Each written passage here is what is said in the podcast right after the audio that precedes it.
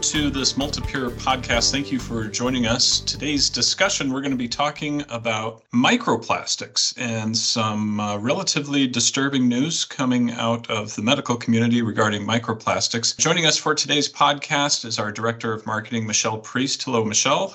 Hello, Kenton. And our copywriter, Joel Polina. Hello, Joel.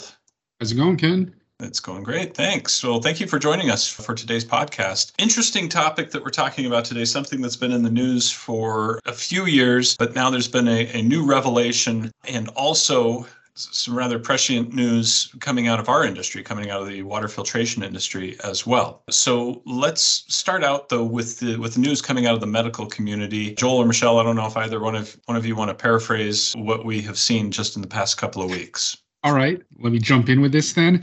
In the uh, scientific journal Environment International, there was a Dutch study performed by a couple uh, Dutch universities where uh, the study itself is called Discovery and Quantification of Plastic Particle Pollution in Human Blood. And the big thing here is that it's becoming an increasing concern about plastic consumption, especially in water sources and food sources, and uh, aside from the environment.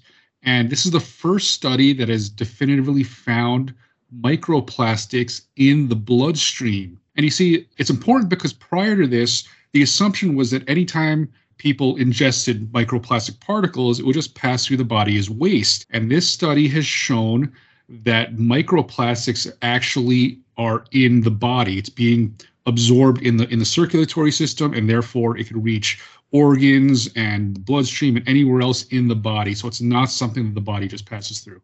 Joel, have you seen in any of your readings? I'm not sure if I have seen it, but if there's any evidence of it accumulating, if this is like years and years worth of accumulation, or if they're not quite sure what time period these uh, plastics were introduced to the body. Well, this study was focused primarily on new detection methods that they use to find and identify microplastics in the bloodstream. So they didn't really check beyond blood but they, they, so they they looked at it and they found three particular types. They found a PET, polyethylene terephthalate. They found which is polystyrene, the which is the plastic that's used in plastic water bottles, by the way, PET. And they found a polystyrene, which is what styrofoam.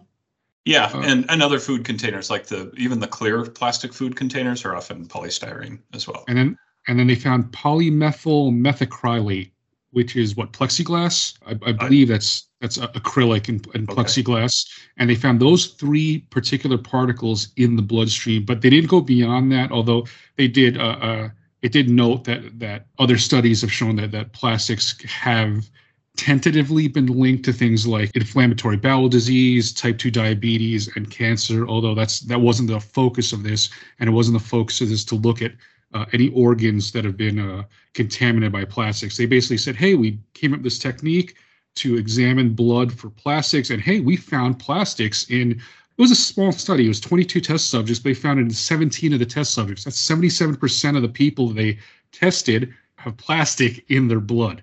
Yeah, and that was the big thing. It's it's not that it was a big study, but it just really got people talking. So as soon as that article hit, it got picked up by all different kinds of magazines like Forbes and Smithsonian, and they all kind of had their own little twist on it. And the fact that we knew it was a problem, but to find that it's in the blood got people really thinking you know is it going to be excreted is it going to be stuck in our organs can we ever get rid of it you know and the fact that the largest amount of plastics were that where that PET, the, the kind of plastics that come from bottled water, really has the community stepping back and saying, "Hey, this is this is something we really we really need to look into a little bit further." I'm also seeing some other studies and another article that uh, here's one published on April 11th, 2022. In addition to the study that you're referencing, Joel, about uh, microplastics found in the bloodstream, another one finding microplastics in lung tissue of uh, patients awaiting some kind of lung surgery, and then also microplastics found in placentas as well as feces of, of small children. So it, it appears that microplastics are kind of permeating many body systems, many many organs. And one thing that I've found in common, something that you mentioned, Joel, is that these are just the preliminary findings. Like nothing definitive has been determined as as far as health effects of these microplastics uh, being present in our bodies, whether it's our blood or our lungs or, or you know. So it's um, very preliminary, right? It is, but it gets you talking. And, Yeah. you know, a lot of people are saying, oh, well, the poor environment, the animals have been affected. You know, the pictures of the turtle with the plastic around its neck. But now it's us that's got plastics in us for sure. Now that they found a way to identify that, I'm sure that it's going to be growing leaps and bounds as to what they're going to find.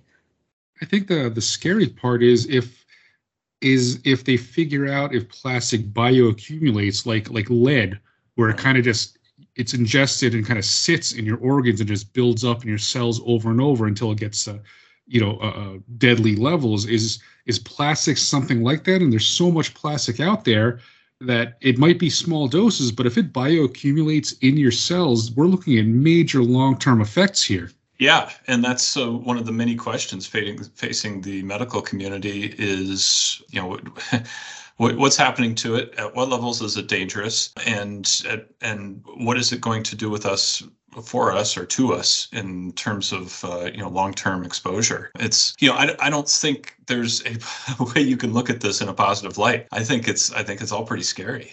Yeah, it really is. And they were talking about how small the particles are that Yeah. they're finding in the blood. You know, again, these numbers are really off, but they're 700 to 500 nanometers. And that 700 nanometers is around 140 times smaller than the width of a human hair. So, really, really, really, really, really small. So, how are we going to get that out of our, our blood? That should be interesting. Can't be filtered out the normal ways. Yeah, yeah, it's um, it, it's terrifying, and and you know, I think this is all a reflection of how dependent we are on plastics in in our everyday lives, and how critical it is for us to really take action on especially single-use plastics and trying to reduce the amount of single-use plastics reduce reduce our dependence on plastics. You know I, I realize that it is in especially in the in the medical community even in our industry in many many industries plastics are are of an almost irreplaceable material for things that we expect to have in modern life. Think of your phones think of, think of your cars think of your clothes. I mean there are plastics in almost everything that we use and and and getting away from it is i think almost impossible but reducing our dependence on it well maybe that's something we can do And uh, building off what Michelle said about uh, people who are concerned about animals and, and plastics, is uh, knowing now that that there's definitive proof that plastics do enter the bloodstream. Figure then that how many plastics are we ingesting from animal products? Because if if animals are, are getting plastics through through water sources, through plants, through through Sure. whatever, that's just passing right up the food chain. So we're not we have to worry about plastic ingestion not just from say uh, people with bottled water it, it makes sense because bottled water is contributing plastics to the water yeah but now you got to worry about getting getting plastics uh, particles from say meat or or anything like that seafood It's- right yeah Uh, Yeah. especially shellfish and you know th- things like that that are you know, bottom feeders that are probably accumulating the most and you know, mentioned it- the stuff oh sorry No, it's okay. I was I was going to say I wonder if there's any studies on on whether plants accumulate plastics. You know, if there's plastic microplastics in the soil and plants are taking up uh, water and nutrients from the soil, uh, is there a possibility that they're also taking? I mean, this is terrifying. Well, it's interesting because I'm a new grandma, and my my son, when they were doing all the research on the best baby food and stuff like that, they were looking at the baby food, and they're finding that because the yams and the food are grown in the ground, a lot of the baby food has arsenic in it because it's just absorbing it from the soil. Eesh. So you know, you're giving your baby this food, and you're giving it, you know, stuff that's being absorbed from the ground. All these, whatever's in the ground is coming into the food, is coming to your baby. So plastics is probably a thing. Actually, wasn't that a big yeah. story a few years ago where a, uh, a baby food manufacturer in China found uh, they were they were cutting the baby the, the the baby formula with plastic? Yeah, uh, yeah. It, it was a, a few years ago. There was a, major thing where Man. a bunch of babies were getting sick in China, and it, they trace it back, and it was a formula manufacturer, and they're you know to to cut costs, they were cutting the formula with essentially Oh, plastic and cardboard and jeez. it's horrible stuff. Wow. is frightening. So this next generation of ours has got a lot of things to think about, and with the pollution of plastics doubling every year, you know, we're just dumping more and more and more. Who knows what we'll be finding out in the next generation? I just had a funny thought though when Kent mentioned uh, plants uh, uh, getting plastics through the water is uh, it might be funny when you compare a plastic plant with a plant as has plastic. Nice. How much? Which much- has more plastic? Yeah. How much? Which has more cellulose? Huh?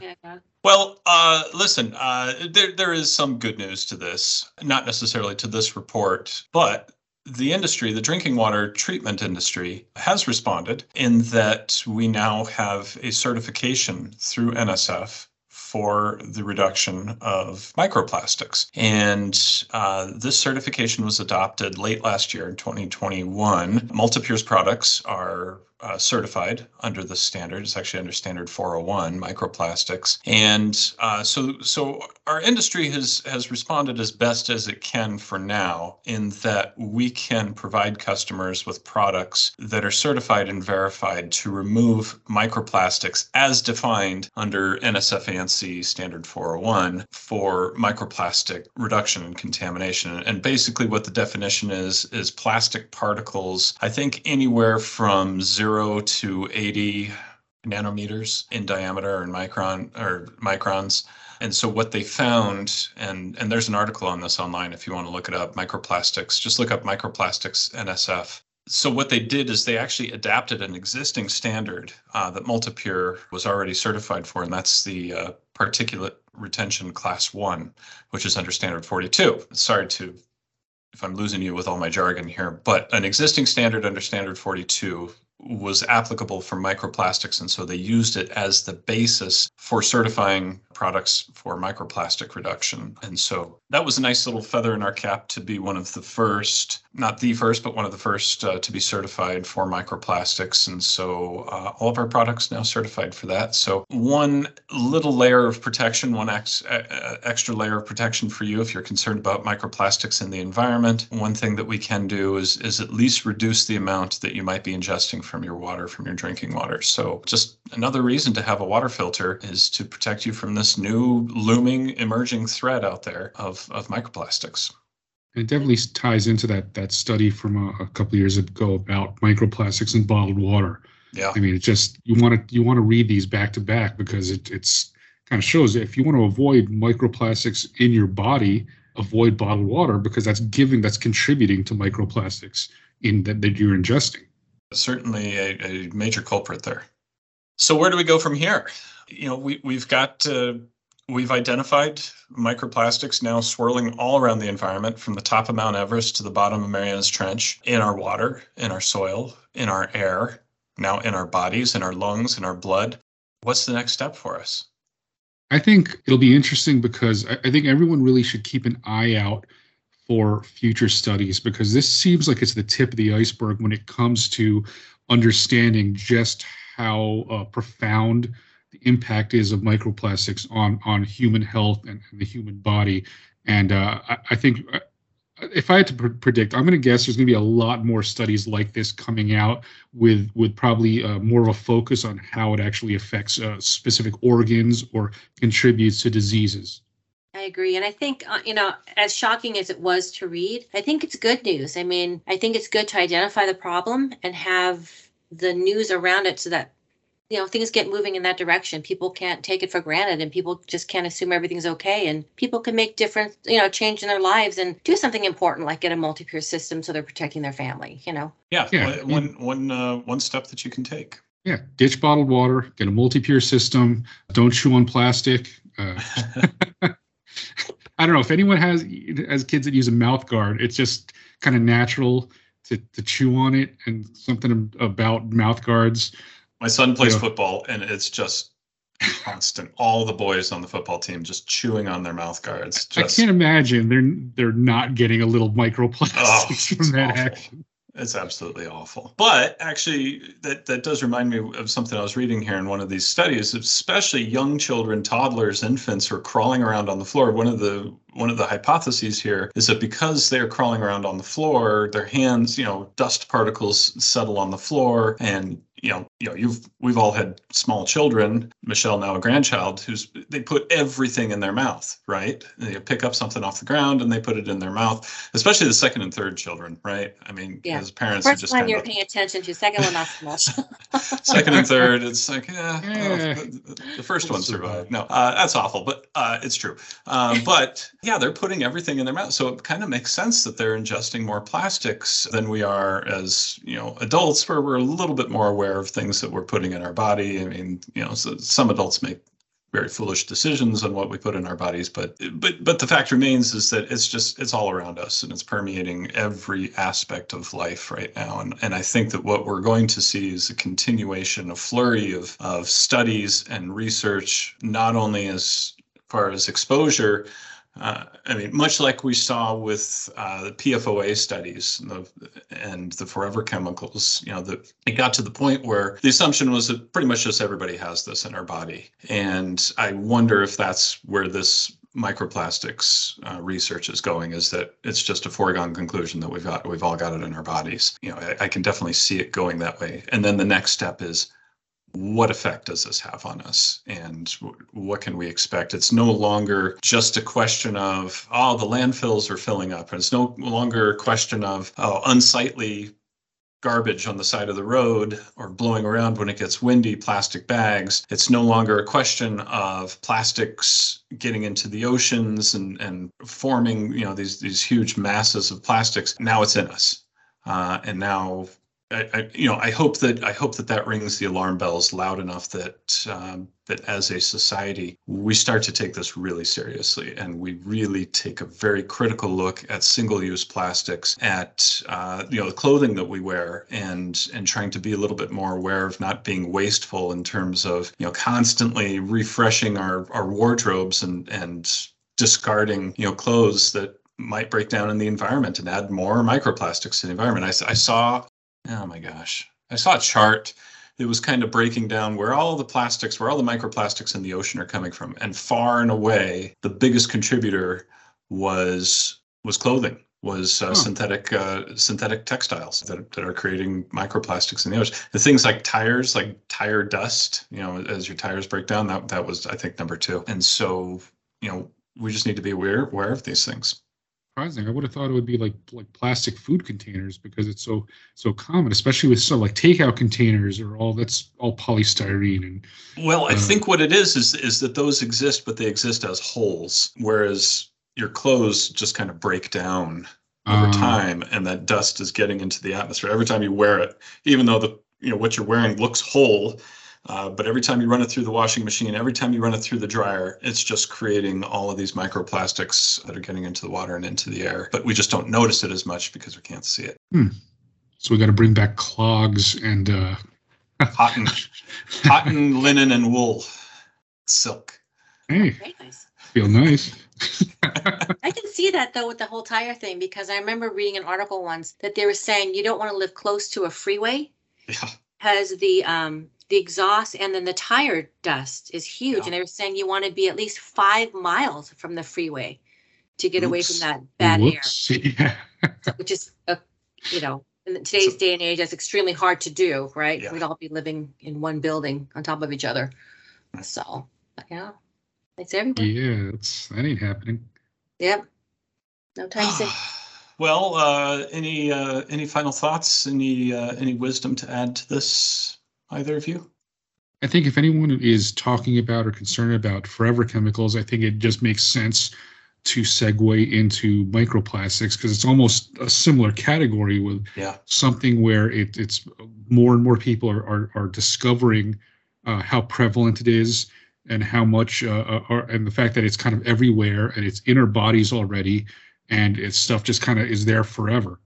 So I think uh, if you talk about one, you have to talk about the other. Yeah. Seem uh, seem to be linked to me in terms of you know just their prevalence and you know in the environment and the world that we live in. So It is, and we can't change it in one fell swoop, but we can all make a little bit of a difference to get that needle kind of going the other way. yeah. Everyone doing just something little like stop with the plastic bottles. That would make a huge difference in a few years, Oh yeah. right? So instead of doubling the amount of plastics that are being disposed of in a few years, we can really reduce that number. So Agreed. Agreed. Wouldn't that be great? that would be great. Yeah. So, bottom line is uh, use your Multipure, tell other people about it, try and encourage other people to get away from uh, plastic bottled water, and and we'll we'll do what we can to try and reverse this, as you say, Michelle. You know, get the trend going in the opposite direction. So, all right, final word. Plastic's bad. Multi-pure good. Get out there, talk to people. Out there and talk to people. Plastics are bad. All right. Couldn't have said it better myself. Well, thank you so much uh, for joining us on today's podcast. Joel, Michelle, thank you for your time and uh, and your interpretation here. We really appreciate it. Uh, and thank you for listening to today's podcast. Remember, check us out on social media, whether it's Facebook, Instagram, TikTok, YouTube. You can check out our new website, multipure.com. Got a lot of great new stuff on there. Check out our blog articles. We've got articles on there as well that uh, are very illuminating and will uh, help educate you in your journey through success with Multipure. So, on behalf of Joel and Michelle, I'm Kenton Jones. Thank you for listening to today's podcast with Multipure. Remember, we're for life for you.